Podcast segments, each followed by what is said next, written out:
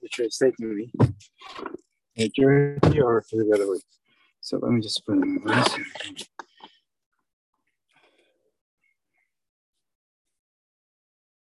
Okay.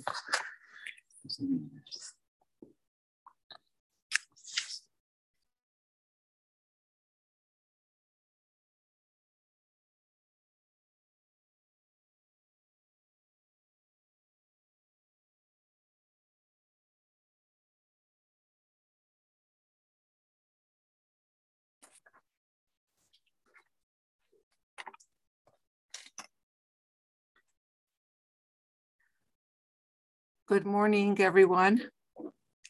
And a uh, freiliche Isru Isruchag and a gesunte. I hope everybody had a wonderful Pesach. Um, and just a heads up, the last few weeks, I guess the organizers knew we needed a short little Sikha Erev Yom Tiv. We needed something a little lighter during Chalamed. But today we're back in full force. So um, we need to put on our, our uh, thinking caps. Um, something very, very special happens in the Sikha where um, uh, I think we're all familiar with the idea that when you do tshuva properly, the zdainas, the averas become zachyas, they become merit, merits. But in this Sikha, the Rebbe analyzes um, the process um, that has to that has to take place in order for that to happen and how it could be that that actually occurs not in some philosophical way in some poetic way but in some very didactic um, halachic way. And it's quite fascinating. Um, today's sikha is uh, we're learning the sikha for the schusa for shlema for harav yosef yitzchak ben sima chasya um, the Abisha should give him a refuah shlema ukreva. Aleph. We're learning Acharei Beis, Chelik Yud Zayin, and uh, we're beginning, of course, with Seif Aleph. Isa Bigamara, B'Siyum Meseches Yuma. At the very end of Meseches Yuma, which deals with Yom Kippur, the Gemara cites the following. Tana Devei Rabbi Yishmael. Rabbi Yishmael taught, Haroya Keri B'Yom HaKippurim. One who sees a seminal emission on Yom Kippur, Yida Kol Hashana Kula. He should worry, he should be in a state of consternation, of apprehensiveness the entire year. V'im also Shana. And if he lives through the year, Muftach ben Olam Haba. Then it is a sign that he is assured that he will have a place in Olam Haba. Amar of Nachman Bar Yitzchak. Rav Nachman Bar Yitzchak taught, he said, Teda, you should know, Shakala Olam Kulei Rav, that even if the whole world will be in a state of famine, Vahu Seva, but he will be in a state of satiation. He also Rav Dimi, when Rav Dimi came from Eretz Yisrael, Amar, he taught, he added another layer. Mafish Chaye, he, this person who saw a seminal emission on Yom Kippur will live a long life, sage umisage, and he will live to see children and grandchildren. Okay, that's the siyum of Maseches Yuma. Now the Rebbe is going to, of course, analyze this. The tzarich simply speaking, uh, it would seem, we have to say, elu huvu hu haraya. Simply speaking, it would seem that this piece of Gemara that we just read, that these um, that these aphorisms, that these teachings are brought by the Gemara here because they follow the trajectory of what was brought a little bit earlier, which is that it says, Haraya Keri, that if one sees a seminal emission on Yom Kippur, then he should be Taivel, he should immerse in the mikvah. So it would seem that that's the connection. that the Gemara tells us um, what a man should do if he sees a um, a seminal emission. and then we have the teachings that we looked at in the above paragraph. Avot Sarak Lahavin. But the Rebbe says, we have to understand. How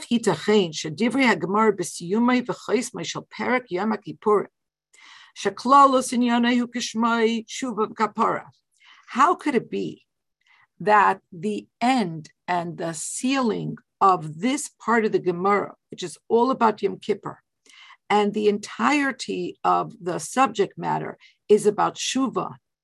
And Kapara, Ubifrat Mishnah HaCharena Sham, and especially this is the last Mishnah, and the Rebbe teaches us over and over and over and over again, Shakol Helach Achreachitum, that the end is, is very, very powerful, that the very last teaching, that the very last aspect encapsulates everything that came before.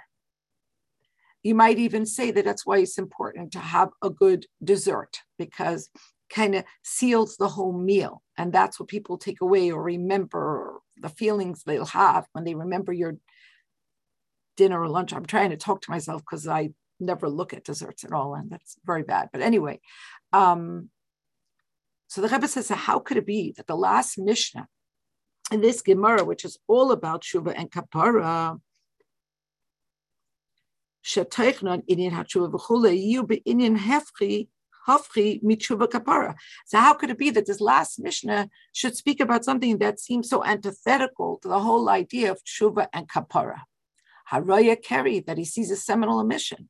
That's a way to end the whole treatment in the Gemara of Yom Kippur.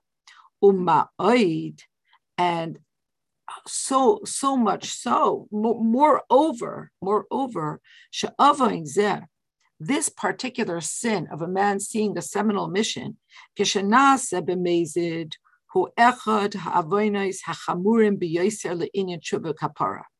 when done intentionally, when a man brings himself to this state in premeditated fashion, this is one of the most serious averas and is most difficult to do teshuva for and to achieve atonement.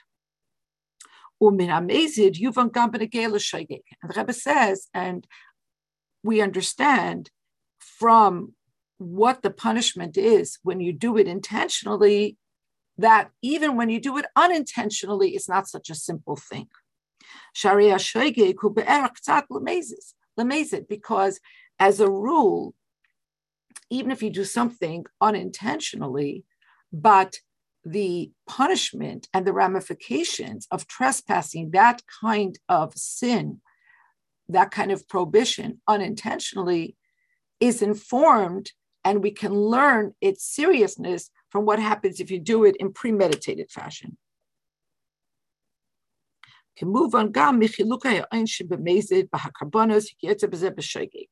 And we learn this also when we analyze, when we look at the different categories of punishments and the different categories of karbanes.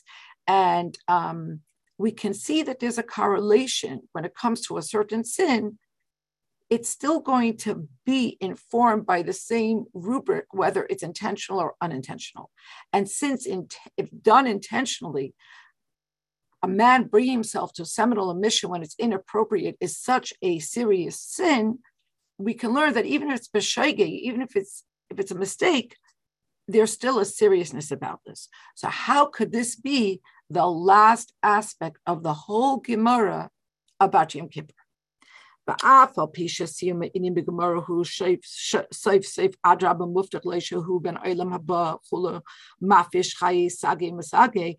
even though at the end the Gemara concludes that if he did live through that year, then he is assured that he has a place in Olam Haba and that he will live long life and he will be zeichet to see children and grandchildren, etc.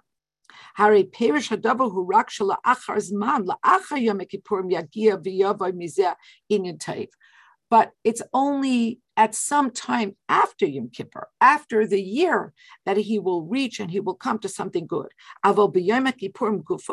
Zehu davar shu ratzon Hashem.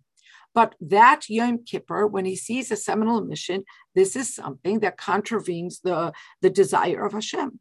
So how come the Gemara would bring this as the final teaching when you're discussing a day of kapara, of atonement, of clean slate, and especially according to Hasidus of the of the the etzem haneshama, the yechida shebenefesh is mayor on Yom Kippur. So it just seems like this is not the appropriate way to end. Gam tzarich lahavim be'etzem ha'inyan. Rebbe says we also have questions forget about that this is the last mission in the Gemara, but the etzem inyan, just the just the, the subject matter itself, also evokes questions. shemidavar bilti bekiflayim, haroya, aleph, keri, and beis b'yam How is it possible? How is it conceivable that from something negative, and it's a twofold negative thing because it's always negative when a man sees a seminal emission that came about in an inappropriate way, and how much more so on Yom Kippur. So, how is it possible that from something like this, Elas Nifla Kolkach should come about something so wonderful? Muftach lo yishahu ben olam haba, umafish chayi sage umsage. Not only that he's assured that he has a place in olam haba, but he has promised a long life and that he will merit to see children and grandchildren. How is it possible that all this emerges from something that appears to be at face value so negative? Rashi Pirish al Rashi explains, Vim also Shana, that if he did live through the year after he saw the Keri and Yom Kippur, Rashi explains, Shalom Meis, and he didn't die,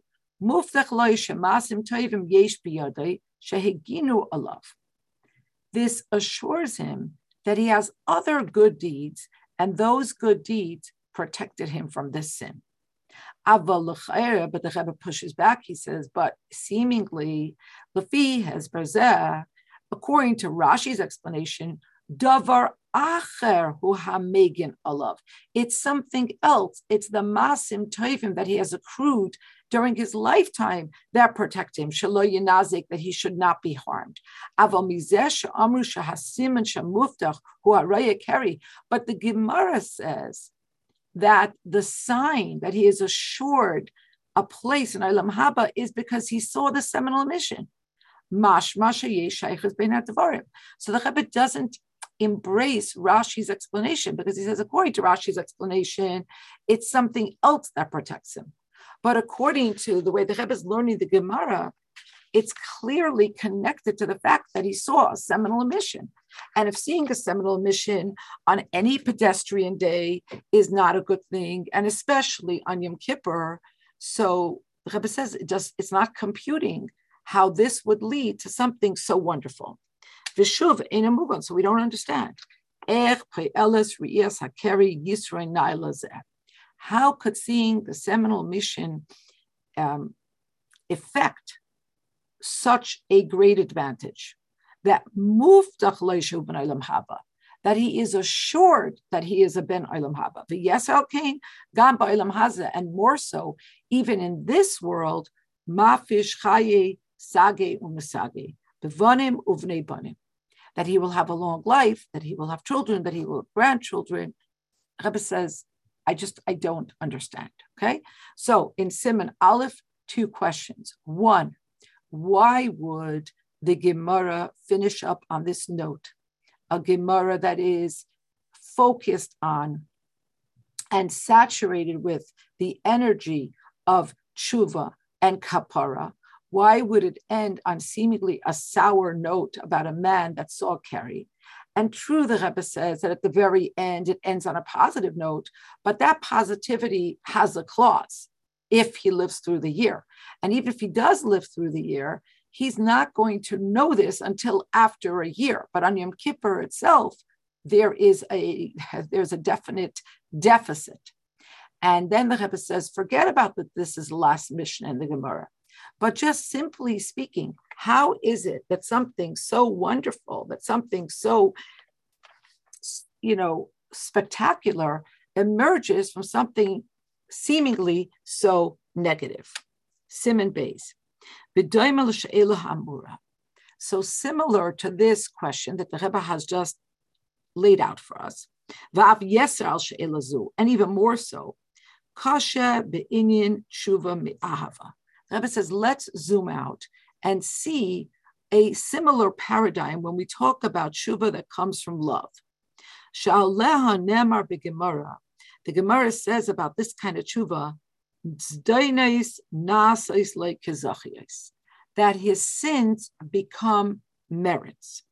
Ukfar hiksha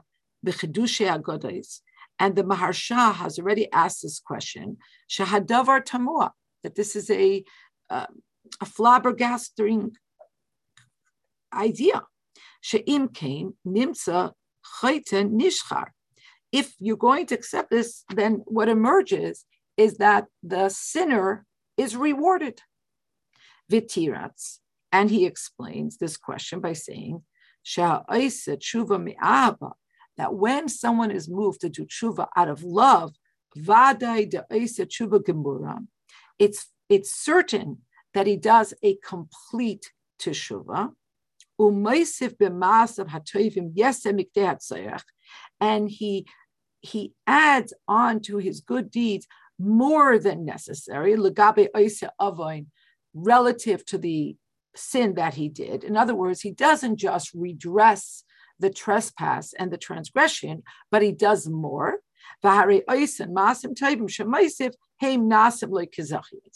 And so it's the extra good deeds that he adds. It's the extra good midos, um, good the mitzvahs and and the good works that he adds, catapulted by this great ahava, so kind of spilled over his cup, runneth over, as it were. And it's that extra, it's the runoff that actually becomes the zachiyas. So again, it's not the zdainis, according to the Maharsha. It's the extra good deeds that were generated by the deep teshuva that this person did, me'ahava. Ukra. And the verse that the Gemara brings down proves this point. Shenemar, the Gemara brings down, Ubeshuv rasha may when a rasha returns from his evil, Va'asa mishpat utstaka aleim chaya.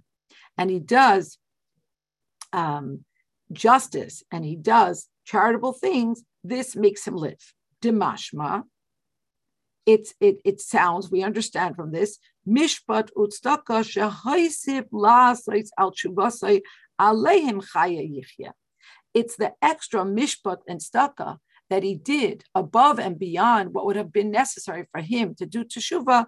This is what causes him uh, to live longer, to be vivified in a whole new way. But of course, as you already know, the Rebbe is not going to accept it. The Rebbe says, but it would seemingly this is not understood.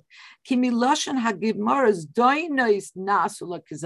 could see that the Rebbe underscores nasu.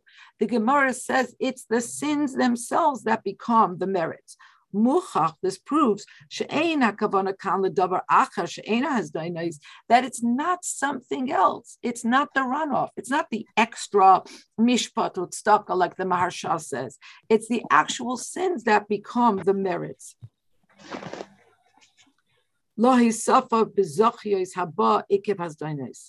It's not the runoff that is like an additional um, additional zachiyas that come because of the sins.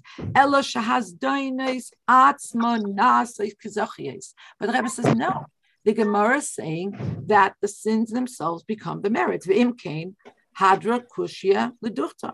So now the question that we that the Rebbe delineated at the beginning of Simon Beis, he says returns in full force. nishka.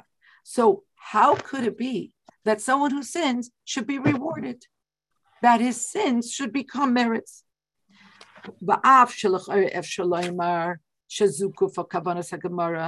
And he says, and maybe, the Rebbe says, we could say that the following is the way that the Gemara means for this to be understood. What does this mean?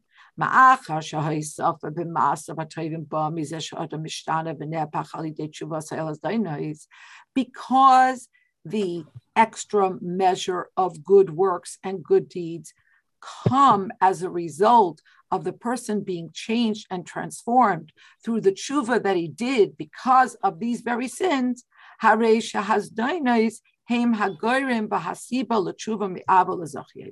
so then the sins become the reason, they become the motivation for the great teshuva me'ahava, which changes his sins to merits. And the Rebbe says we could even find a parallel in halacha. What's a parallel to this? Al derech shematzinu. This can be likened to the following paradigm. You have a document. So halachically, any document is considered, prima facie, is considered authentic and legitimate. That's the default. But if a certain document is contested in court, somebody comes and says, this document is not an authentic document. It's it's been um, you know the the the the, um, the person who ostensibly signed never signed. It, it's false, etc. etc. So the the authenticity of the document was protested. It was contested in court. Viniskayim beveistin, but afterwards the Din does its inquiry and it says no, it, it this is not a false document, it's a authentic document. Mikabel hashtar toikif yosem mishtar stam. So then this kind of document that has been contested, then authenticated, has a, a different level of authenticity attributed to it. Error. And it's different than the default document which we accept we accept it that it's you know, the default is that it's authentic. So what do we find from this dynamic? That it's the very um, fact that, it, that the document was contested that brings to the strength of its validity. So the Rebbe says, could be that's what the Gemara is saying here, that it's the very sins that catapulted the person into a kind of tshuva that causes an extra measure of good deeds. And that's what it means. But the Rebbe says, no, no, no, no. Still not accepting it. Because when you contest a document, it only, st- and it is verified and its authenticity is corroborated by the Beis Din, it only affects uh, a strength in the shtar itself. So if you want to compare it in the analog, then you could argue that the sins created a strengthening and a superlative characteristic in the person, in the gavra that did teshuva. But we know in halacha there's two things: there's gavra, there's the person, and there's chefza, the entity. But it doesn't say the person who sinned. It says the sins themselves become merit. Mashma, mm-hmm. so it's understood from this, shechefsa, that the very entity called sin, atzmam nehafach lezachiyes. And so the Rebbe says, we have to understand how this could be. How could it be we could understand how the person could emerge in a higher state, that the relationship with Hashem is strengthened. The old metaphor with the with the with the string, the cable that's cut, and the place where it's knotted is stronger than before it was cut or truncated. We all know that. We got that. The Rebbe says this is not about the person; it's about the sins themselves. How is it possible for a sin to become a merit? And remember, the Rebbe is bringing this in as a parallel to his original question, which is, how could it be that Aroya Keri beyond Kippur should be muftach loy then olam haba? And not only that, but mafish chaye that he should have a long life and that he should see children and grandchildren. And all of this emerges from something that on a regular Wednesday would be not a good thing at all. How is this possible? Gimel. If somebody is not muted, if you can mute yourself, um, the person who normally does this is not with us today, um, and it's, it's hard, I think, to concentrate with that with that um, noise in the background. Thank you.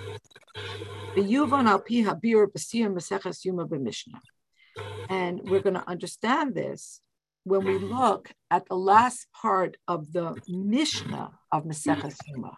Okay, we looked at the last part of the Gemara. Now we're looking at the last part of the Mishnah. Amar Rabbi Akiva. A lot of us are familiar with this. Rabbi Akiva taught. Rabbi Akiva said, "Ashrechem Yisrael, mitar eschem." How fortunate are Yisrael before whom we are purified, and who purifies us? Avichem shabashamayim your Father in heaven. Shenemar. And then Rabbi Akiva brings two psukim as proof texts.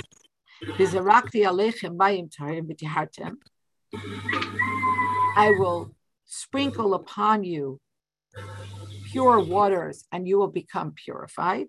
And there's another pasuk, so that was from Yecheskel. And in Yirmiyahu, Yirmiyahu says, Mikva Yisrael Hashem that Hashem is the mikvah for Bnei Yisrael. Ma mikvah mitar zatmeim, afakadosh baruch mitar es Yisrael. Just as a mikvah purifies those that are impure, so does a Kadosh Baruch Hu purify Bnei Yisrael. Now, different Rabbi Akiva kan shnei inyanim. Now, what Rabbi Akiva teaches and what Rabbi Akiva is saying, there are two aspects. Aleph, Lifnei miatem mitarim, before whom are you purified? And beis umi mitar eschem, and who purifies you? And so to parallel these two teachings, he brings two psukim as proof texts. Aleph, mayim tahirim. I will sprinkle upon you pure waters and bathe mikvah Yisrael Hashem, that Hashem is the mikvah of Bnei Yisrael. Uber Hagoyin Haragat and the Ragat Shavar Goyin Inyanim Elu Hachiluk Ben Hatara, that by bringing these two psukim,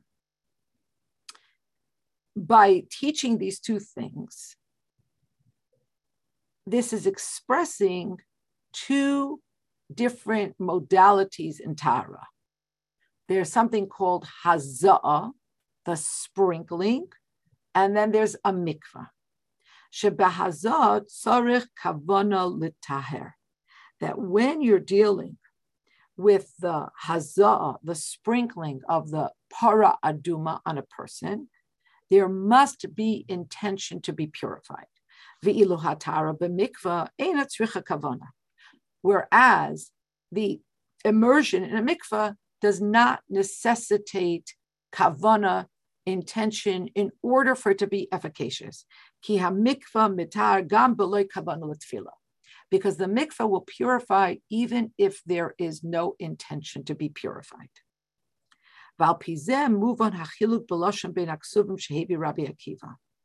And now, when we understand what the Rogatchover Gaon explains to us, that Rabbi Akiva is speaking to these two elements of Tahara, now we can look at the two psukim that Rabbi Akiva cited and see this. One is Vizarakti Aleichem Mayim I will sprinkle upon you pure waters. And the other is Mikvah Yisrael Hashem, that Hashem is your mikvah. Although both of these verses deal with being purified through God, In the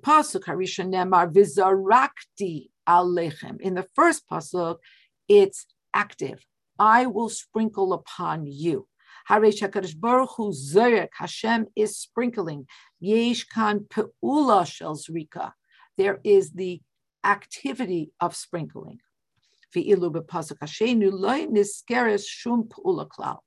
But in the second uh, verse, there is no action being uh, cited, mentioned.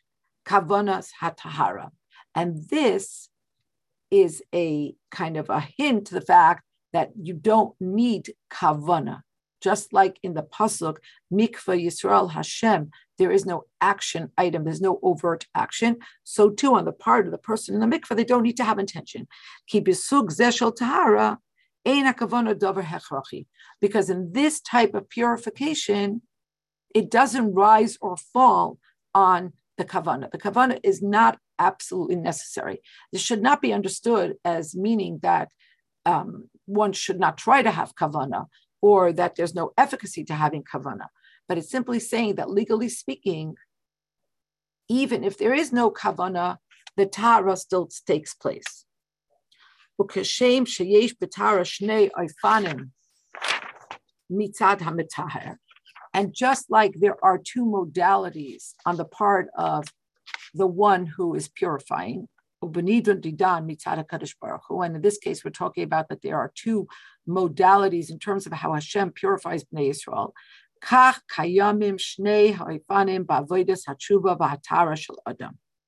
In like fashion, the Rebbe teaches, there exist two modalities in the overall avoida of tshuva and purification of a person. And as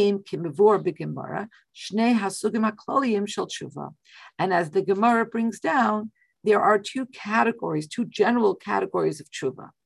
There is, on the one hand, tshuva miyira. There is tshuva that comes from fear or awe, va'al yidei yusurin, and often perhaps accompanied by travail, by, by tsaras, by painful things. And then there's tshuva me'ava, there's tshuva from love. Hashav me'ava, me'ava, the one who returns out of love, kavanasai u'mivukshay him be'emes l'shuv el Hashem u'latake. The person who returns from love, his intention, his desire, his, his sincere goal is to return to Hashem and to remedy and fix his relationship.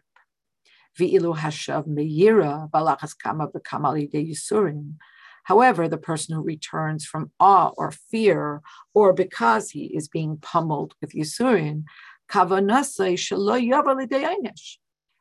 in the main, it seems that he is being motivated by the fact that he does not want to be punished. And therefore, he regrets what he did vis a vis his relationship with Hashem. Another way of saying it, you could say that the tshuva me'ava is motivated by Hashem. I want to be closer to Hashem. The tshuva me'ira is motivated by me. I, I, I want to suffer less. And the Gemara also discusses the difference between their, their efficacy, the strength.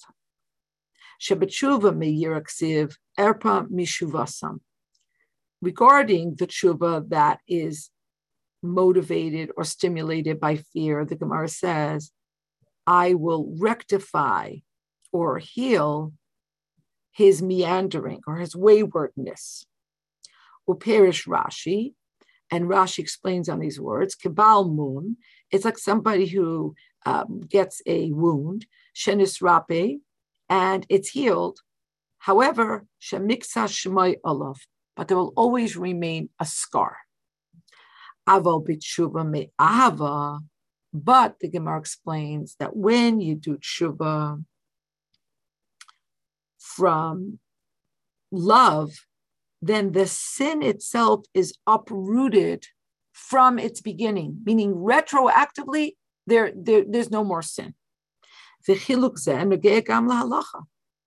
And the difference between the two types of tshuva is not just an abstruse philosophical idea.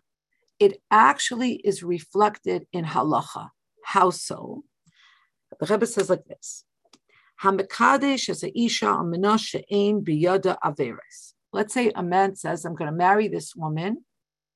I'm marrying her because I'm under the specific impression that she has no averes. She's a tzadikah. She's completely righteous. But if she did shuva, stimulated or motivated by fear, by awe, on sins that she actually was culpable for when she got married, then she's not married. It's a mekachtos because he married her thinking that that she's completely righteous. Luckily, this did not happen to me.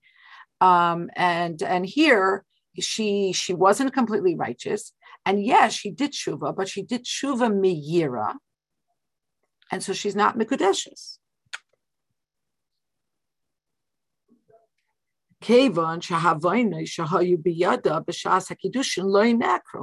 Because the sins that had accrued, uh, you know, when when she was before the kiddushin, could never be completely uprooted because the tshuva was meira. So so she still has averas, or the scar of the averas. Avalim asasa tshuva me'ava. But if she did tshuva, me'ava from love, mikudeshes, she's married. Because her averas are actually retroactively uprooted. It's as if they never happened. And so, what, if they were uprooted, even after she got married, they were uprooted. They, they weren't there when she got married. And we have a similar uh, idea. And there, there's a there's a discussion in Gemara.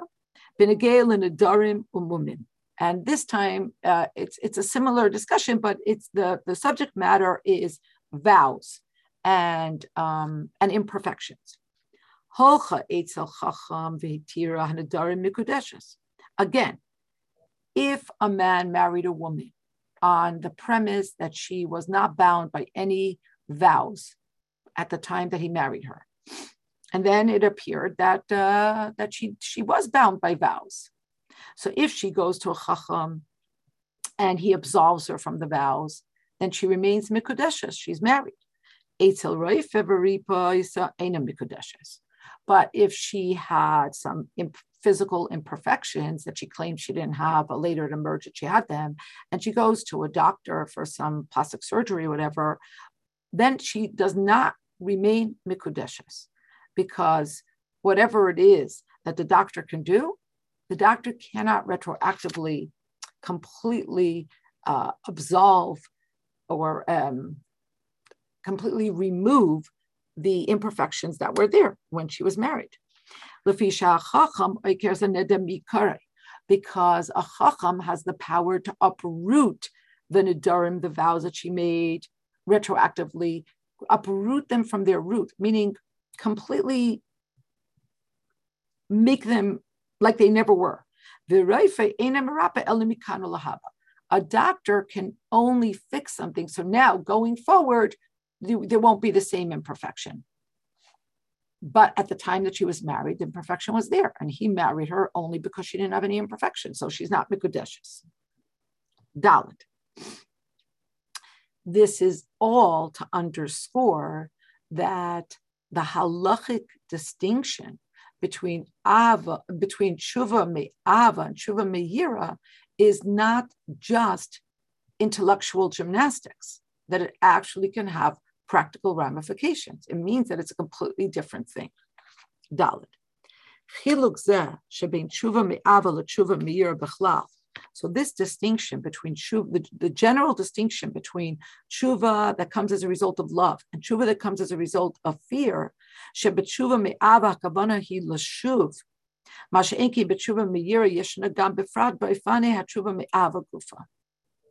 so generally speaking, the difference between Shuva Me'ava and Shuva Me'ira is that in Shuva Me'ava, the motivational factor is Hashem. I actually want to return to Hashem. In the tshuva from Yira, the mo- motivational factor is I'm afraid. Uh, I'm afraid to be struck by lightning. I, I, I, I mean, and that, and hey, let's not mitigate the the importance and the greatness of, of returning on that premise. But it's a different kind of returning. Now the Rebbe says, just like that, uh, that exists generally, more specifically, even in tshuva of ahava, there are also distinctions. So, in case anybody thought that tshuva was a simple thing, the Rebbe is disabusing us of, of, of that idea. So the Rebbe says, what we explained about tshuva mi'ava, that it retroactively completely uproots the sin, adayan ena tachlis hashlemus b'tshuva mi'ava. This itself, that the sin is uprooted, is still not the fruition of what can or should be accomplished through tshuva mi'ava. Ki tachlis hashlemus shel hatshuva mi'ava, he ka'asher hasdainais, enem ne korim bilvad. The fullness of tshuva me'ava is not expressed only when you uproot the sin, but rather when the sin becomes a merit. But in Ava, there are many levels of love. And generally speaking, we can divide them in accordance with the famous words that we say a few times a year, a few times a day,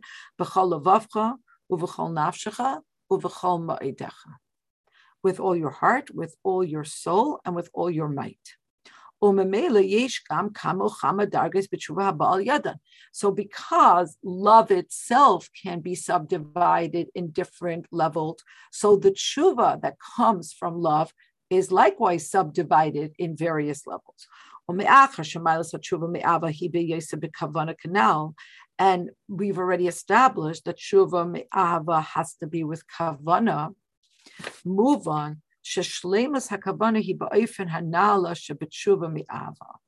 So it's understood that the fullness of intention is only in the in the highest level of tshuva from Ava, ad she'efshar loymar שהכוונה באופן שלמטה ממנו, שנעקר עוונים מתחילסה, אינה נקרא כוונה. So once we know that the highest level of love is the highest level of kavana, it can only be brought about by the highest level of intention, then we could even say that when a person does tshuva me'ava, and that is a, a level of kavana that causes that the sin should be uprooted, but that's still not considered kavana when you compare it to the kavana that creates such a transformation that the avayna is nasu kazachis, that the sins become merits. So, in other words, we know this is true in life in general, that you could be very wowed by something, you could be very, very excited by something, and then you come upon something else, and that completely eclipses the excitement or your you know, infatuation with what you thought was so exciting before. I mean, maybe it's happened to. It's definitely happened to me that there were books that I read that I thought were like, oh my gosh, mind blowing. Yeah. Then I got a little bit older. I was like, what was I smoking? You know? So, so the Rebbe says that there are different levels. And it's true that it's a tremendous level of kavana to be brought to such a high level of ahava that your sins are uprooted, so much so it's as if they never existed. But it's still not the highest level. And compared to the highest level, even that level before is not even considered kavana. And the highest level is that the sins become merits. Valderech Maimer Razal, and like Chazal taught us, that those that serve Hashem with all their heart and with all their soul, but not with all their might. The Gemara Bracha says they are referred to as those that don't do the will of Hashem. Wow. That's uh, harsh. And generally, this is understood through the terminology of the Ragat lahavir hached loy boy kavana, ulatakin hached boy kavana. Very succinctly, the Ragat taught that to just like kind of dissipate the ched, you don't need kavana. But to fix the ched, you need kavana. You know what? I think lahavir means to trespass. I, I, am I'm, I'm not 100% sure. I think it means here to do the sin, you don't need kavana. But to fix the sin, you need kavana.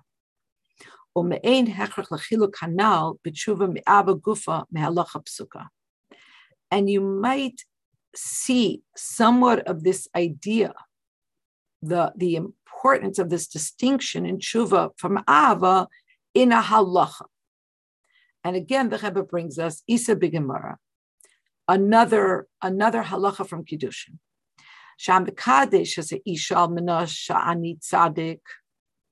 If a man is Makadesh a woman and he presents himself the she she marries him because he says he's a tzaddik.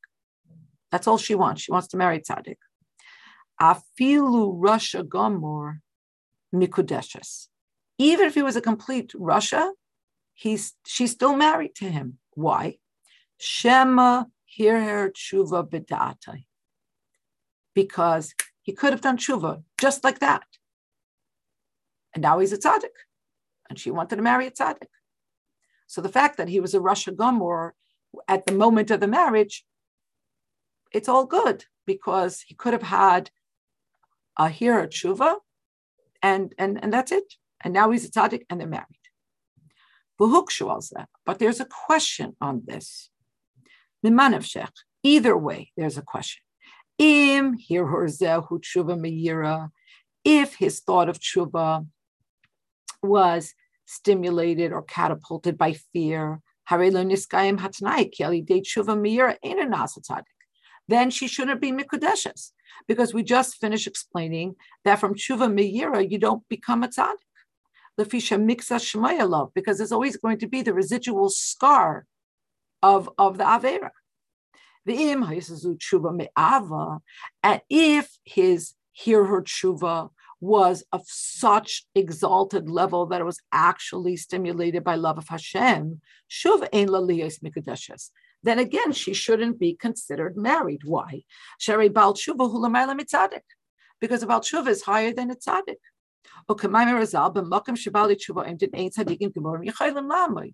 And like Chazal teach us famously that in the place where Bal Tshuva stands, a tzaddik gomer can't stand. So she shouldn't be Mikudesha. She thought she's marrying a tzaddik. Now he's a Balchuva. Wrong guy.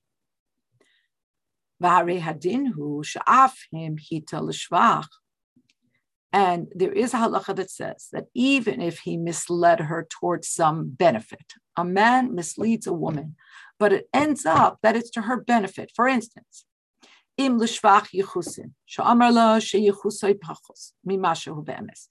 Either it's that he it presented himself as having a lesser type lineage, a lesser pedigree than he actually has. He says, Oh, no, I'm just a plain guy, but it ends up that he's descendant of who knows who. Or the benefit to her is monetary. Amunashani Ani.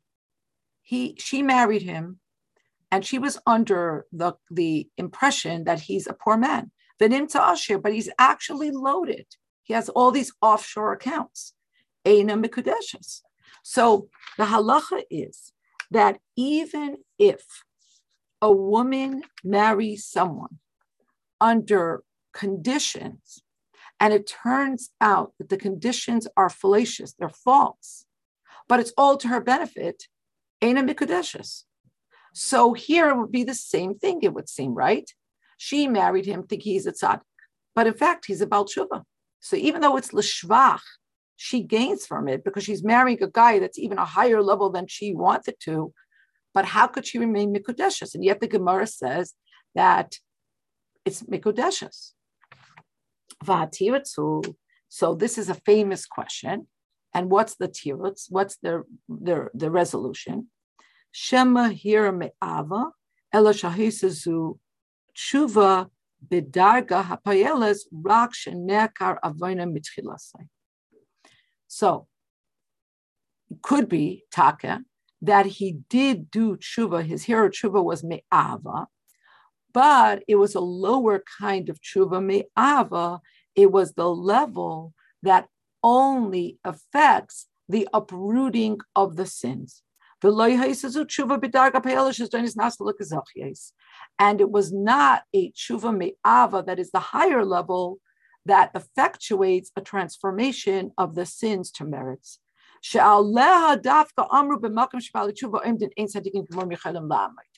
And this teaching that a tzaddik cannot stand in the place of a Baal Tshuva, this is only from the highest level of Tshuva Me'ava. And this guy did not do Tshuva Me'ava on that level. And the Rebbe says an even more. You're talking about the possibility that he had a thought of tshuva. You're talking about this turning on a dime very, very, very quickly. It's not possible that the highest level of tshuva should be done in completion in, in, in, in a moment.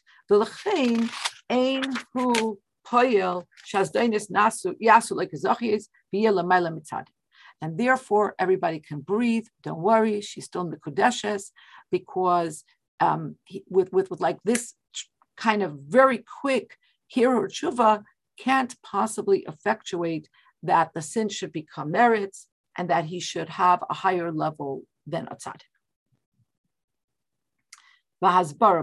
And to explain this a little bit more.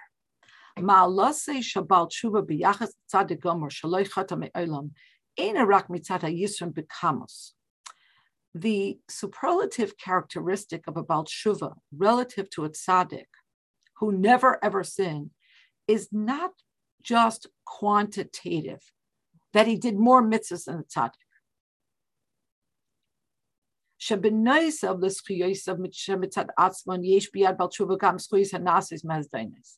It's not just that in addition to the good things he did, he also quantitatively has more mitzvahs because all of his sins also became mitzvahs. No. But the Rebbe says no. The difference is qualitative. What does that mean? What does it mean that the sins actually become merits? They are qualitatively different. These merits are not pedestrian merits. They're of a completely different caliber. V'lachein, and therefore b'makim shabali tshuva oimdin ein sadikin gemurim yechaylin la'amoid. It's not even in the yechaylas. It's not even in the toolbox. It's not even in the potential of a tzaddik to be where a Baal can be because of the qualitative difference of these merits.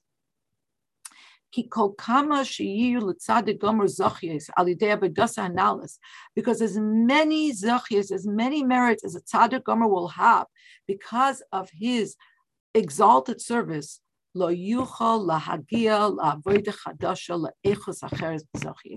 can never reach this new level, this qualitatively new kind of merit.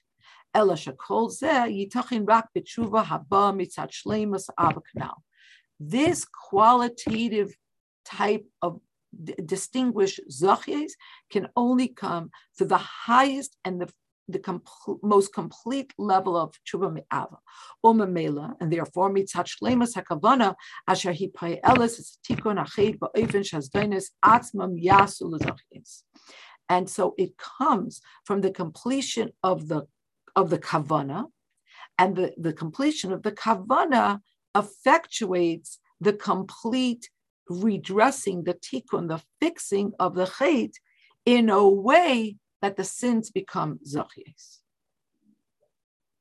Hey, now the Rebbe says we're going to explain this more deeply.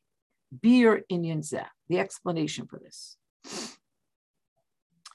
Ha'ava v'hakavana v'oifen hafichas the completion of this love that leads to this tshuva and the completion of the intention and the way in which it transforms the sins to merits nimtza Rabbeinu is found in the words of Al Tanya.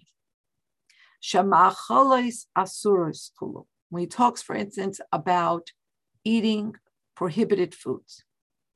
Heim asurim ukshurim bidei hachitzoinim la'olam ve'ein olim misham ad sheyasa tshuva gedoyla kolkach shezdoines nasu lakizachyes.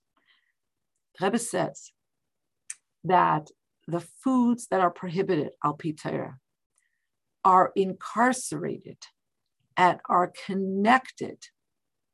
They're incarcerated by and connected to the chitzainim, the sitra achra, the evil and the impurity of this world, and they can never be elevated from there until the person who ate them did such a great tshuva that the sins become merit mamish.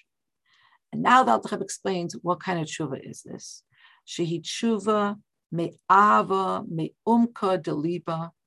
This is tshuva that comes from a the deepest from a love that is generated from the deepest part of the heart.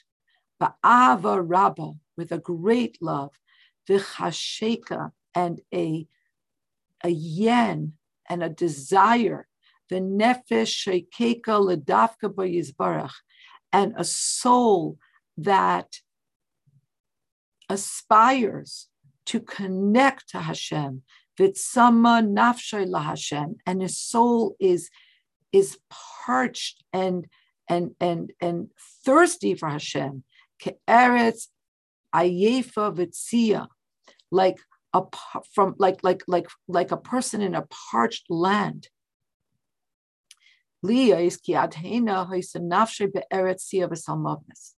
He realizes that until now his soul has been in a desolate and parched, dry land.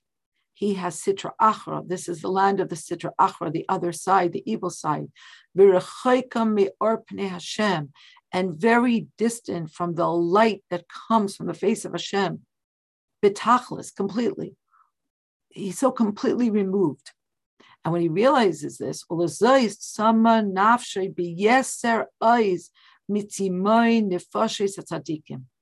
and therefore his soul is able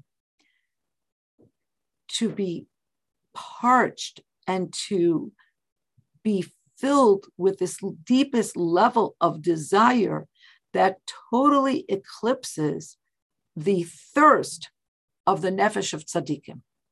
The nefesh of tzaddikim also have a unyielding and unremitting thirst for Hashem and for higher and higher and higher levels of Hashem. But nevertheless, they can never come close to the thirst of the nefesh of the one who feels that they were completely bereft from connection to Hashem and from being in the light of his face, etc.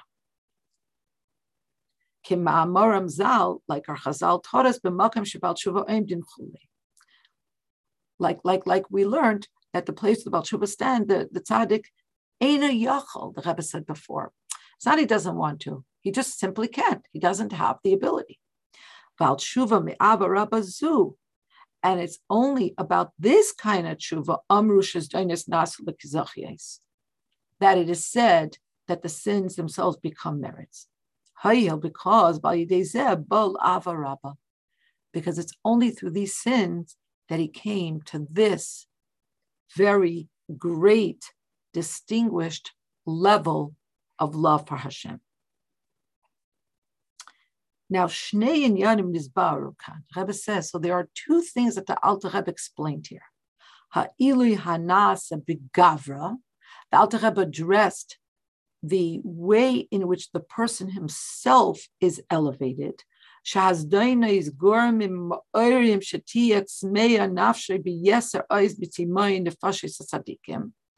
the very sins caused that there should be aroused within this person a soul thirst that is so much stronger than the thirst of the souls of tzaddikim.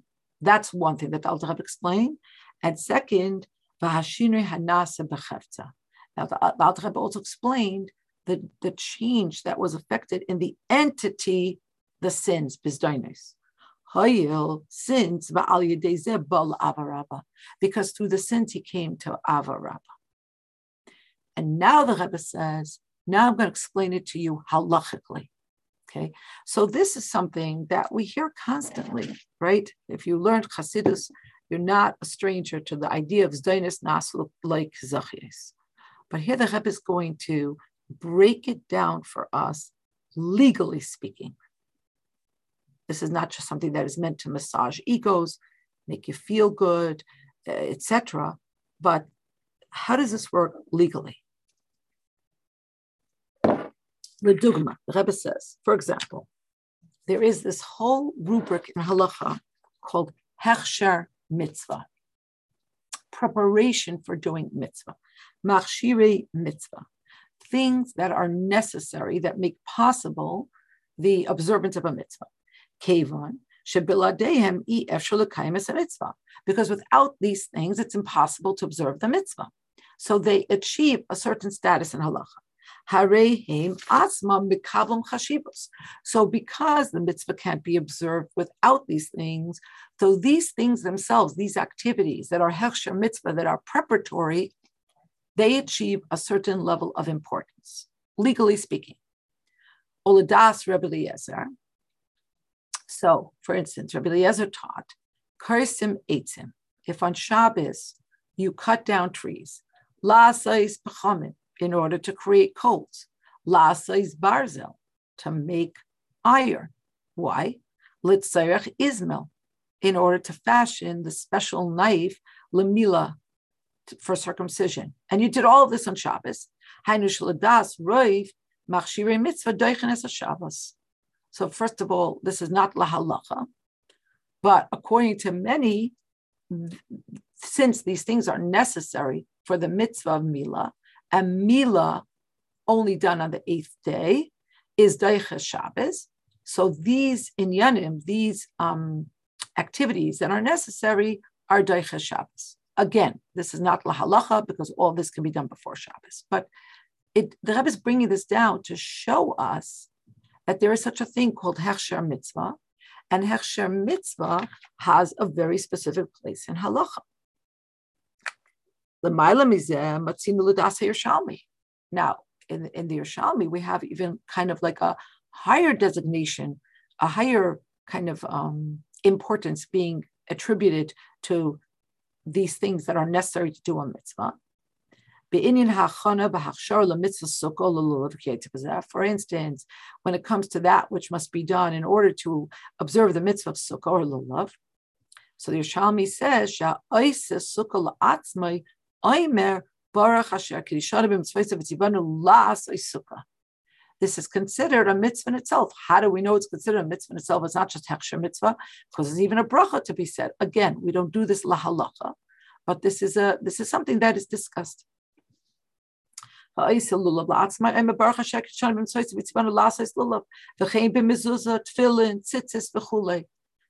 So Yerushalmi entertains this notion that these things are not just considered Hechsher mitzvah, they're actually considered mitzvahs of themselves. How do you know? Because there's even this discussion about making a bracha on putting up the sukkah, on preparing the lulav, on making the tzitzis, etc. And what is the simple explanation? Once the Torah commands us to observe a certain mitzvah,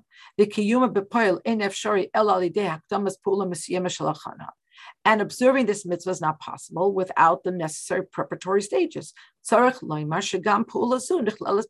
we have to say that these preparatory stages are also considered, they're, they're included in the mitzvah. Oy, or said differently,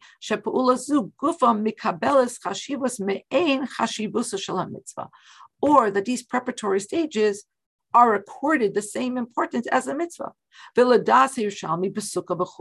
He afnas his mitzvah. And according to the it even becomes a mitzvah. Darga lamaila mizu behechsher ha-mitzvahs. Now, an even higher level when it comes to hechsher mitzvah, again, the preparatory stages in a mitzvah, matzinu b'avodas hamikdash.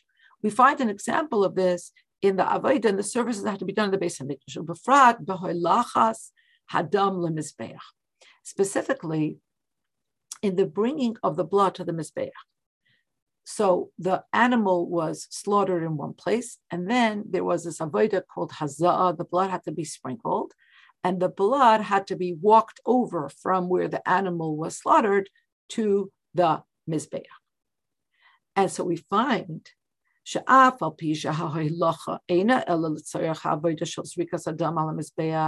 even though walking the blood over is only for the purpose of sprinkling it, hadinhu, but nevertheless the halacha is that the actual walking it over, la chashivus b'hageder shel avoida, ad paiselas ba. Walking over the blood has importance and falls in the category of avoida in the Beis Hamikdash so much so that if the machshava, if the thought process of the kohen was not appropriate, it invalidates the korban, becomes pigul. And more generally, then even more, more generally, we'll have, we have this paradigm of an avodah that's considered preparatory. Avodah she'ena tama. It's not considered a complete avodah.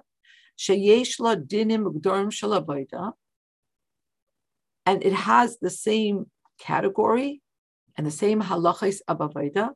Aval einzu avodah shehi goimeres umisma um, umisametes umis um, umisa memes es hadavar.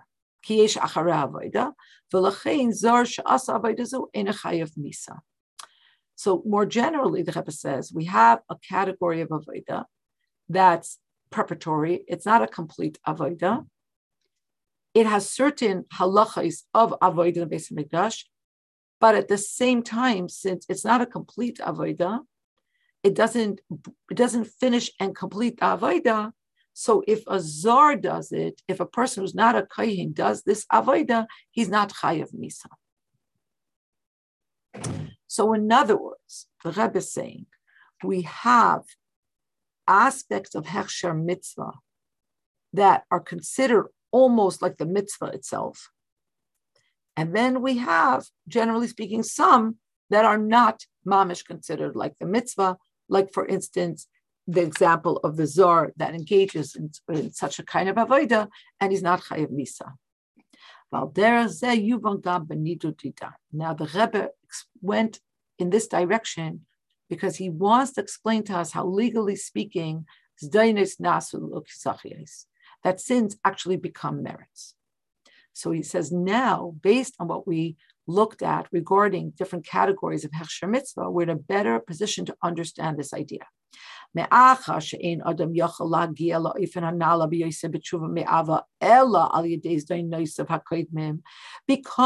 as the Tanya explains, a person cannot possibly reach this most exalted level in tshuva from Ava except through trespassing certain of the Averis that he did.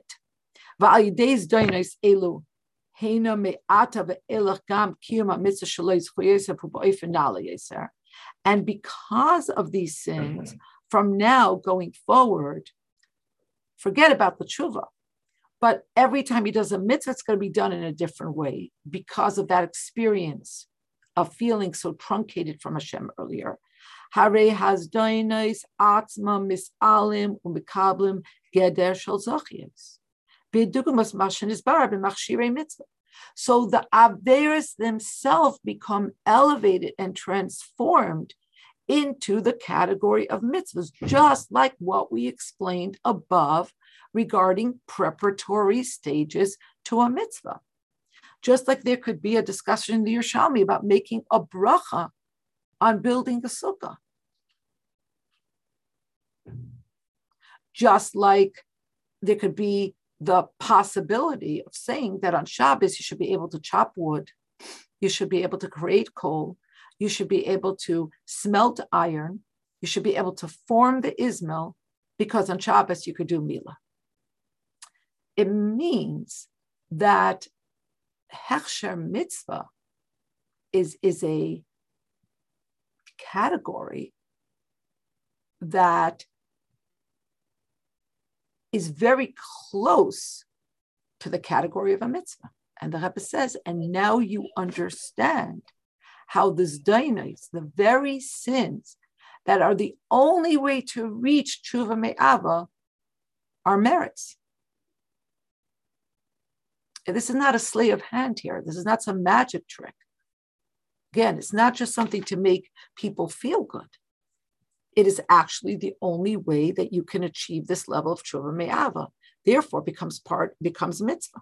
One second. Is he comparing the hechsher mitzvah to the the um Zionis Nasu Nasu like Zachias, meaning exactly. Okay. But but the Rebbe is not finished. He's going to push back now. Vav. But he's but he's going to say, but it would seem that everybody listening to this should be up in arms and should be like, wait, wait, wait, wait, wait, wait, wait, really? Aleph.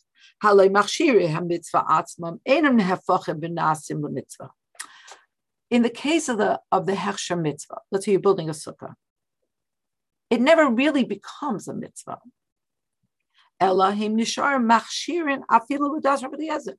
They always remain preparatory. They don't become the mitzvah itself. The discussion is about if you could do it on Shabbos or if you should say a bracha but it doesn't become the mitzvah. That's Aleph. And even according to Shalmi, that says that you make a bracha and you say Hashem commanded us to do this. In that hypothetical bracha that you would make, the bracha would be on making the sukkah. But it's not the mitzvah of dwelling in the sukkah and walking over the dam to the Mizbeach is not considered a complete avodah. But there's more. Bays, ve'ikr, but most importantly, kol hanal hein pa'ulay shel hachana she'ap hein besug de mitzvah, v'yiseir mizu hein shayachis mamash mitzvah zugufa. These are all preparatory stages to doing the mitzvah. They are, they're shayach to the mitzvah. They're relevant to the mitzvah. You're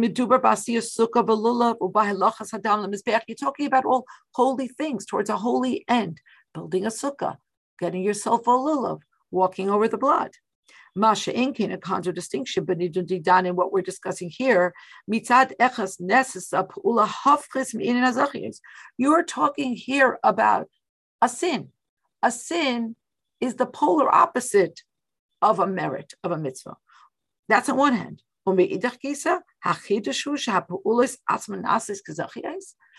on one hand, you're talking about a sin, antithetically opposed to anything good, and then you're saying that it becomes a mitzvah? But the Rebbe is not finished. The question is even stronger.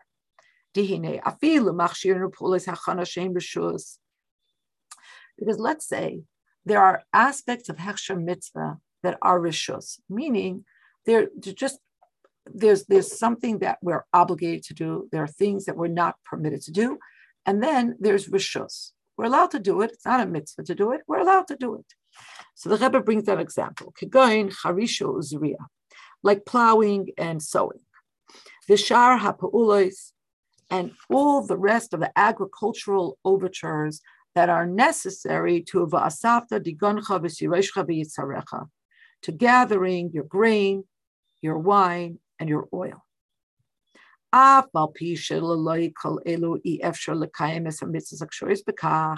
even though without sowing and reaping and plowing and watering and I don't, I'm not very familiar with all the agricultural pursuits, but whatever it is, all without all these things, you won't be able to do the mitzvahs. You won't be able to do the mitzvah of truma. You won't be able to do the mitzvah of meiser, etc., etc.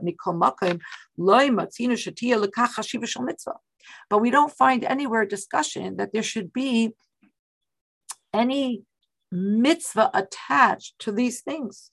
They're not even referred to as preparatory stages of mitzvahs.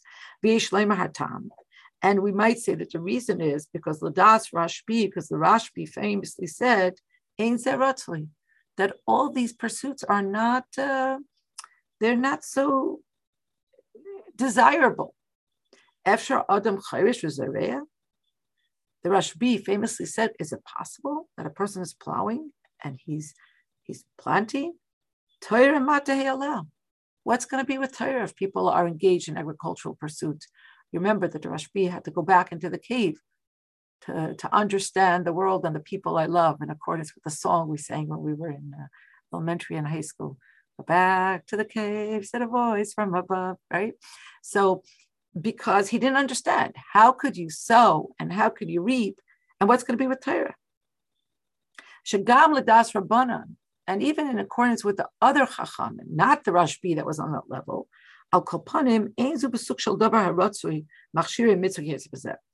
even if the other Chachamim did not indict people for involving themselves in these pedestrian pursuits, but they also didn't see in it that it was something so great. So the Rebbe says, if you if if plowing and reaping, which are benign um, aspects of our cultural work were not seen as hechsher mitzvah, how could you say that a sin that's antithetical to everything that Hashem wants should fall in the category of hechsher mitzvah, and that way legally it actually becomes a mitzvah? And the Rebbe says, in short, this is the explanation. Zayin. B'chol mitzvah yeshna inyan hakloli b'hatzad hashava sheb'chol mitzvahs. In every mitzvah, no matter what the mitzvah is, no matter what kind of mitzvah it is, it all has a common theme. Ubeloshen chazal, and in the terminology of our chachamim, no matter what mitzvah you're doing, you're doing the will of Hashem. Amarti v'naser I said something and my will was was was done. Now, the Rebbe spends a lot of time explaining to us that no matter how small the avera is, you have still trespassed Hashem's desire.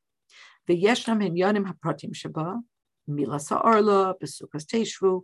And then there's a second aspect in every mitzvah, and that is the specific. So there's the universal and there's the specific. The universal in every mitzvah is that it's Hashem's desire.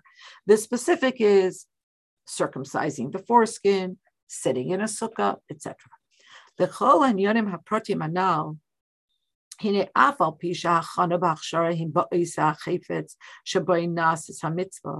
So although the preparatory stages are done with the same desire as the mitzvah, or at least they're connected to this desire. Mikol mokem hin enam chelek mitzvah atzma they are still not a part of or a detail in the mitzvah itself.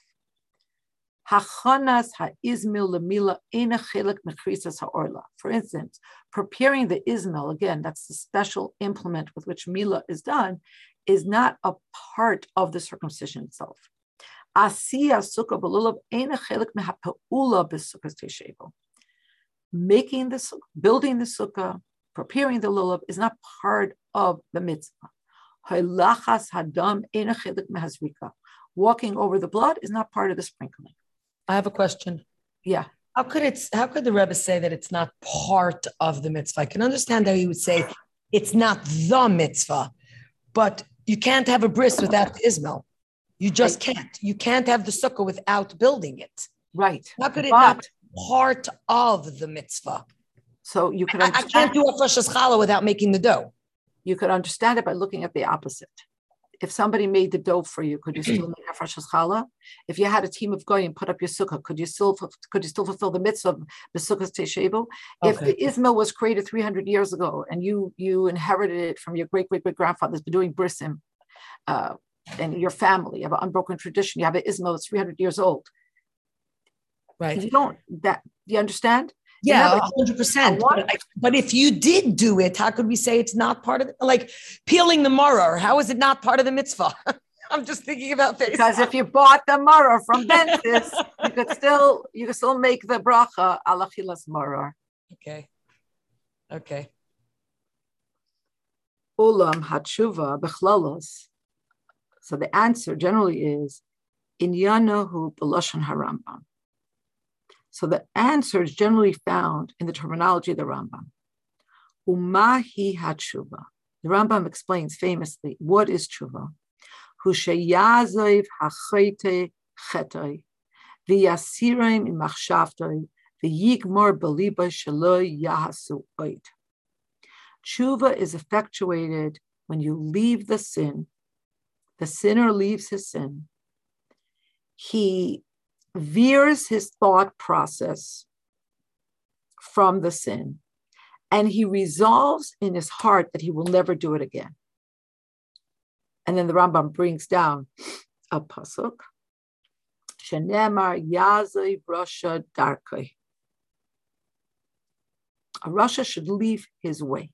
Vahainu, this means shahatshuva, that the process of tshuva, hahachlata birotzain, the resolve, the um, the decision in his will, b'yigmar believer in his resolve in his heart, he ba'oisei zug v'yisera mizu ba'oisei makom shala inyan hakloli shebemitzvahs v'averes. The Rebbe says something so beautiful and profound here. He says because the process of tshuva takes place. That was that was not the right way to say it.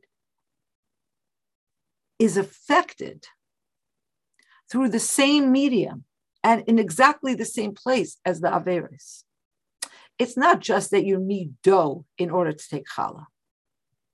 Where do Averis take place? They take place in your thought process, they take place in your heart, they take place in your activities. And what is tshuva? Tshuva is this methodical leaving behind the chait and veering your thoughts in a different direction and resolving in your heart. In other words, there is nothing utilitarian here. The fashioning of the izmel is utilitarian so that you can do the mitzvah of Milah. The dough can be made by anybody. It's utilitarian. You want to make the bracha, you want to do the mitzvah. But in, in Shuva, no, no. It's your heart, it's your mind process. It's the very same stomping ground, makai, where all the Averis took place. And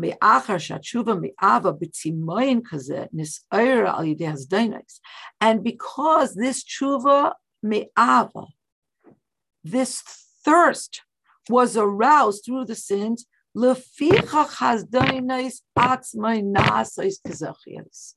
therefore the sins themselves become merits.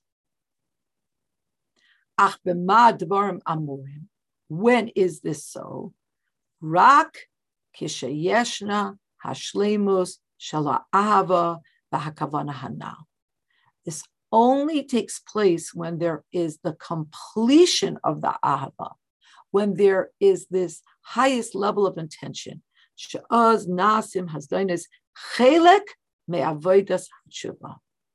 Then the sins become part and parcel of tshuva, mipnei because of the love and the intention that they that they kickstart. And therefore they become merits. But when there isn't this highest, complete, this level of tshuva, there is tshuva me'ava, There is such a thing, but if it's not the highest level, Ein has nasis kazachis. The sins do not become merits. Elarak, elarak only.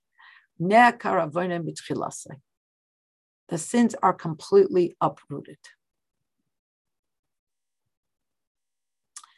And in Ches, the Rebbe is now going to continue to sharpen his thesis, again, legally speaking, by giving us examples of Hechsher mitzvah that are in a completely different category than the ga- examples he gave us thus far. Dugma'is lahanal, examples thereof. Al kaponim me'in hanal, at the very least, somewhat like this, ubaderach efsher, and perhaps you could see the Rebbe's intense modesty here, bekitzer, and, and, and very succinctly the Rebbe says, examples of machshiri mitzvah, preparatory stages of mitzvah, ba'oisa initial mitzvah, ve'im nasa mitzvah, and they become actually a mitzvah. Let's look at sug de chinuch. Let's look at the category of chinuch, education or inauguration. Karbanos, ba'avodos, yimei hamiluin. What about all the karbanos and all the works that had to be done in Mehamiluim? They were chinuch, but they were considered mitzvahs. Or minchas chinuch shel kohanim. There was a mincha, there was a korban mincha, a meal offering, a flour offering that every kohen had to bring as part of his, um, let's call it orientation. Okay, and it became a mitzvah. Chinuch l'talmud min or the mitzvah that a father has to teach his child, his young child, that's not yet mechuyev and mitzvahs Torah. And there are many more. Or the Rebbe says, kiyim ha-mitzvahs. Look at all of us. We, we fancy ourselves as doing mitzvahs. But lefi divrei hasifri ala pasuk is v'samtam is devarai, on, on the pasuk that you will be that you, you will be lost, you will be exiled. But you should put these words. The Sifri teaches, Afal Pishani Magla Eschem, even though I am exiling you, Heyu b'mitzvahs. You should be both conversant and distinguished through the mitzvahs. So when you return after the Geula, it won't all be new to you the Ramban is very, very, very famously kochs in this that all the mitzvahs that we do in Golos are just so we should be mitzuyonim, we should be distinguished by them, and we should we should be conversant with the mitzvahs. But they're not actually considered mitzvahs, but they but they actually are lahalacha. We are. So the Rebbe is bringing examples of a whole new level of Hechsher mitzvah that's actually mitzvah, like a Hechsher mitzvah on steroids. And this is all to bolster his thesis of how, legally speaking, a sin can become a merit. And this is Me'ain's Dainas Naslu is b'mitzvahs gufa. And then he says, you could even find something like this idea that the sin becomes a merit in certain mitzvahs. The whole mitzvah is about this, like the Sir HaMishtaleach, like the goat that is that was sent away, the Lazazel on, on Yom Kippur, or the Para Aduma, or the red heifer, or the Egla Arufa, the decapitated calf that had to be killed if somebody was uh, was murdered and nobody knew exactly who murdered them and it was murdered outside of the cities, etc., etc. Shadavka avoida bachutz nasis avoida hamichaperes. And all of these karbanos, all of these avoidas were done bachutz. They weren't done in the Beis Hamikdash. And still, chatas kayirachamana, God refers to them as a chatas, as a sin offering, as a bona fide sin offering. And they're considered like a chatas, like the, the chatas that are all you know, um, offered in the Beis Hamikdash, and maybe even holier.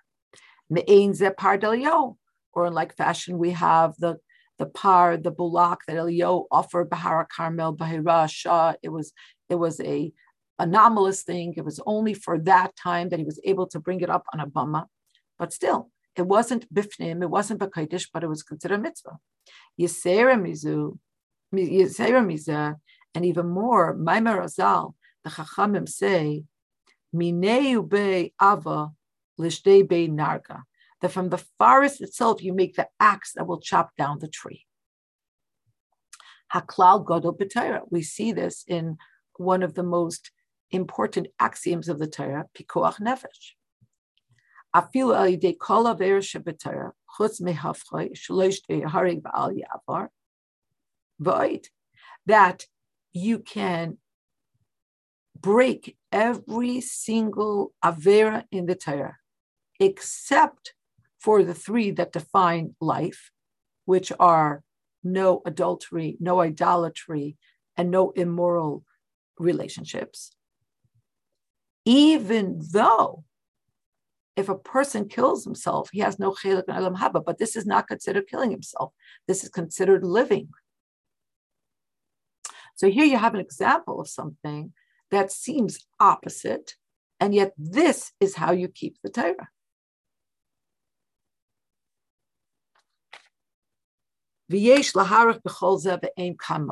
And the Rebbe says there's so much more to say about this, but this is not the place. Tess, Now we're in a better position to understand why this is the end of the Masechta. Remember the Rebbe's question, the first question was, we have this rule that everything is kind of distinguished or remembered by, by its finale. So why would the finale of the Gemara Yuma, that's all about Yom Kippur and Kapara, be about something that seems so negative? But the Rebbe says, but now we're in a completely different place. We could understand this. We could understand Haraya Keri Yidak Kula that if a man sees a seminal emission Yom Kippur, he should worry a whole year. Vim also Shana, and if he lives through the year, Muftach Ben Olam Haba, then he can be assured that he will merit Olam Haba and um, you see Chule, we let's not forget that he will have a long life, that he will see children and great grandchildren. Ubahaktim bir dear kalashan yida kalashan. The Rebbe says we'll understand it by prefacing, by understanding the term yidak, he should worry. Usually the Gemara would say it's a bad omen. Here the Gemara says not it's a bad omen, but he should be in a state of consternation, worry, apprehensiveness. Habir bazeh. What does this mean? What does it really mean he should worry a whole year? If you're really worried, you're going to do something about it. You're going to do tshuva.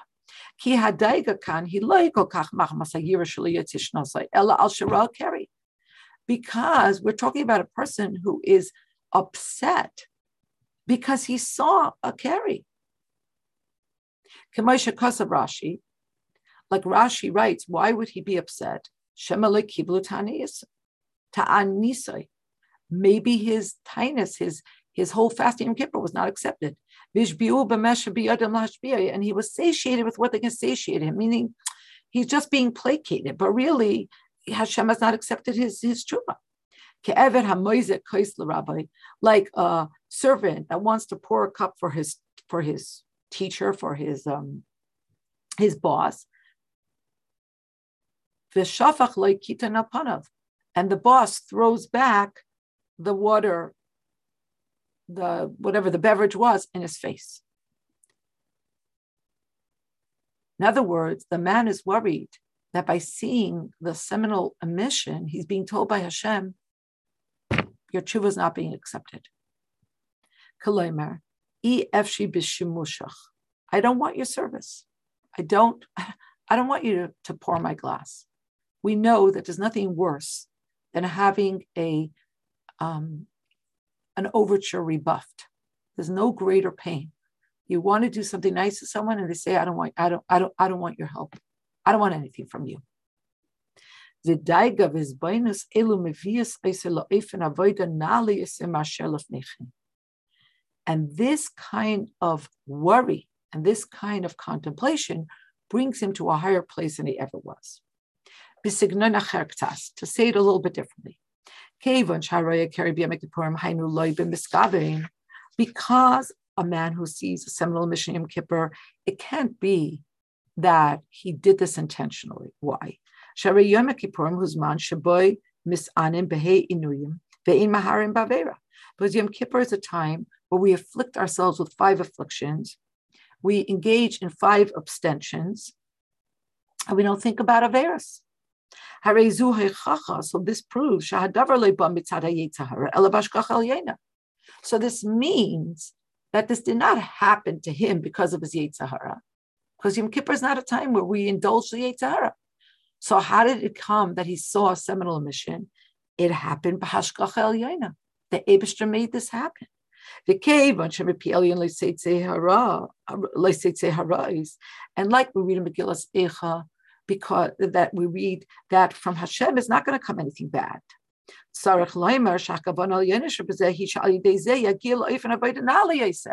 this is a favor. Now we understand why the Gemara finishes on this on this note. It's not a negative note; it's a positive note. The Ibisha did him a favor that he should see this carry. This is mamish like the Ibisha text messaging him and saying, Rabbi you need to up your game. La'avoidis hatshuva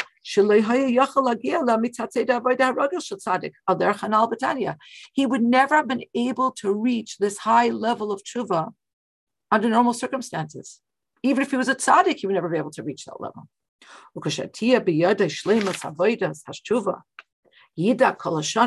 But when he will worry the whole year and he will reach this highest level of tshuva,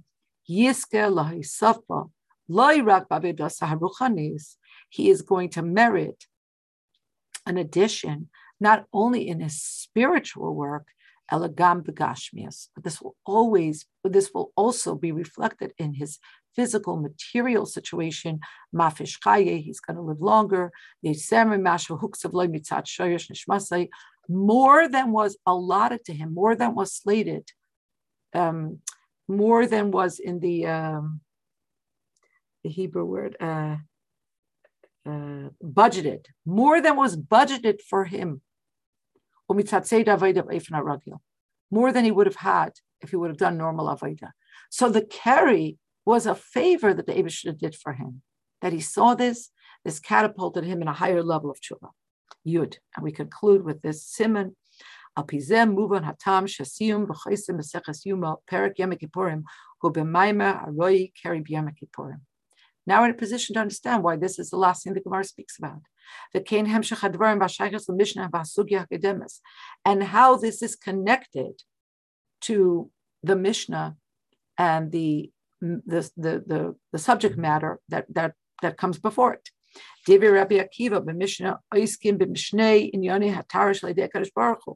Because remember, Rabbi Akiva spoke of two types of tahara, hazah utfila. Hazah necessitates kavana. Tefillah doesn't. The hazah boy kavana, tefillah loy boy kavana.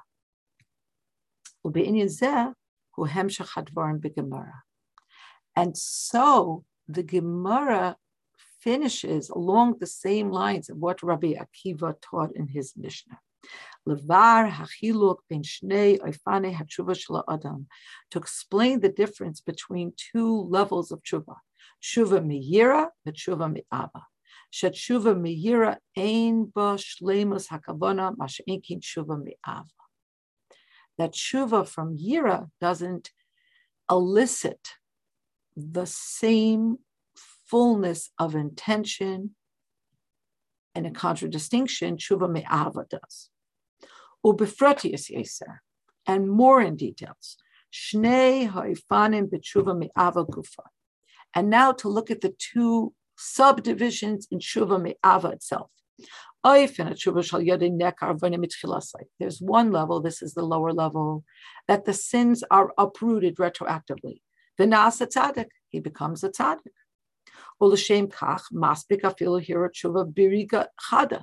And therefore, he could even do this kind of tshuva in one instant. Remember that she's still mikudeshes. It doesn't necessitate the fullness of kavana. B'dugmas inyan tefillah.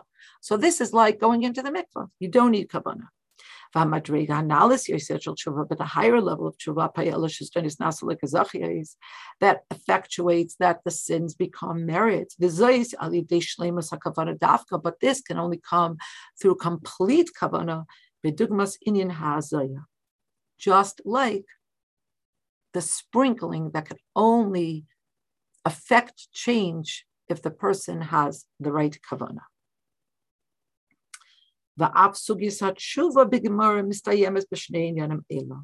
And so the discussion of tshuva in the Gemara ends with these two things. Aleph. Number one, he is promised, he is assured that he will have olam haba. This is not a new thing because Kol Yisrael yesh lechelek olam haba.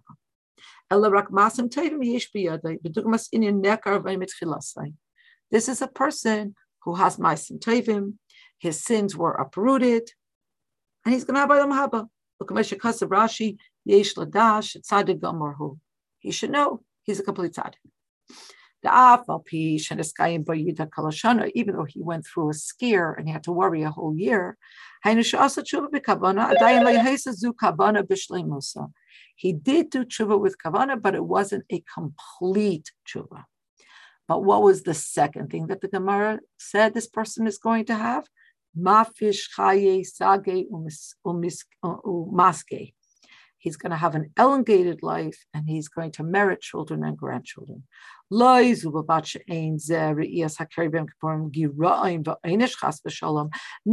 only was the sighting of the seminal emission not a deficit and or a punishment. Ella adrab, on the contrary, al yedezeh, through this very scenario, through this very situation, through this very circumstance, who he merits greater and additional zechuyes. Mafish chaye. His life is elongated. Just like the sins that become merits.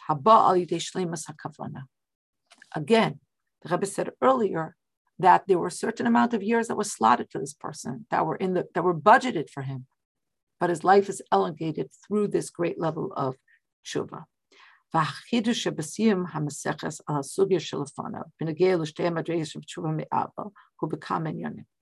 And so the novel teachings in the end of the Gemara vis-a-vis what we would have known before, express themselves in a few ways. Aleph, mikan misparish misbar yosef be'eza oifen nifal hadavar.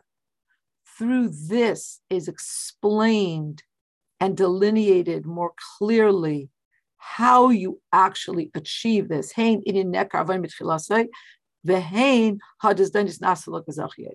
How both sins can be uprooted retroactively and how sins can become merits.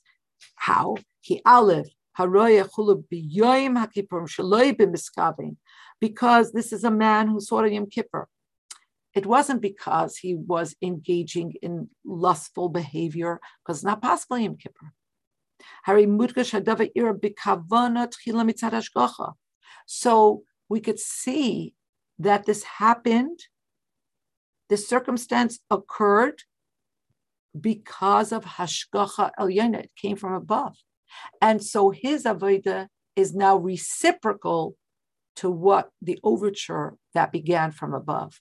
Hashem literally tapped him on his shoulders and said, Here's an opportunity for you. And Beis al Sheyida Kol Hashana, and through him engaging in this worry, in this tshuva, this leads to shlemas hakavana b'hatshuva. This leads to a complete kavana, a complete tshuva. She'inyan roya er because he was so hurt and pained by what happened to him. Nasim hasdainis kazachis. But this is not a pain that he would have felt under normal circumstances. And Beis, al yidei avodas hatshuva mispataz gam begashmias. And another novelty that we learned from the end of the Gemara is that the addition is not just in the matters of spirituality, but it also expresses itself in the material, begashmis, beschar gashmi, in a physical, material, corporeal reward, yarich yamim, his days will be lengthened, ad l'shlemus haschar, until he sees the completion. What, what is the greatest schar of all? Banim, ubnei banim, oiskim b'teir over mitzvahs. To see children and grandchildren that busy themselves with Torah and mitzvahs. This was a real workout uh, on every level, but this just means that uh, we got to get back to school here, seriously. Enough already with the, with, with, with, with the cooking and the baking and the pots. Thank you so much. Wishing everybody a wonderful week. Thanks, you too. A Sommer and Thank you.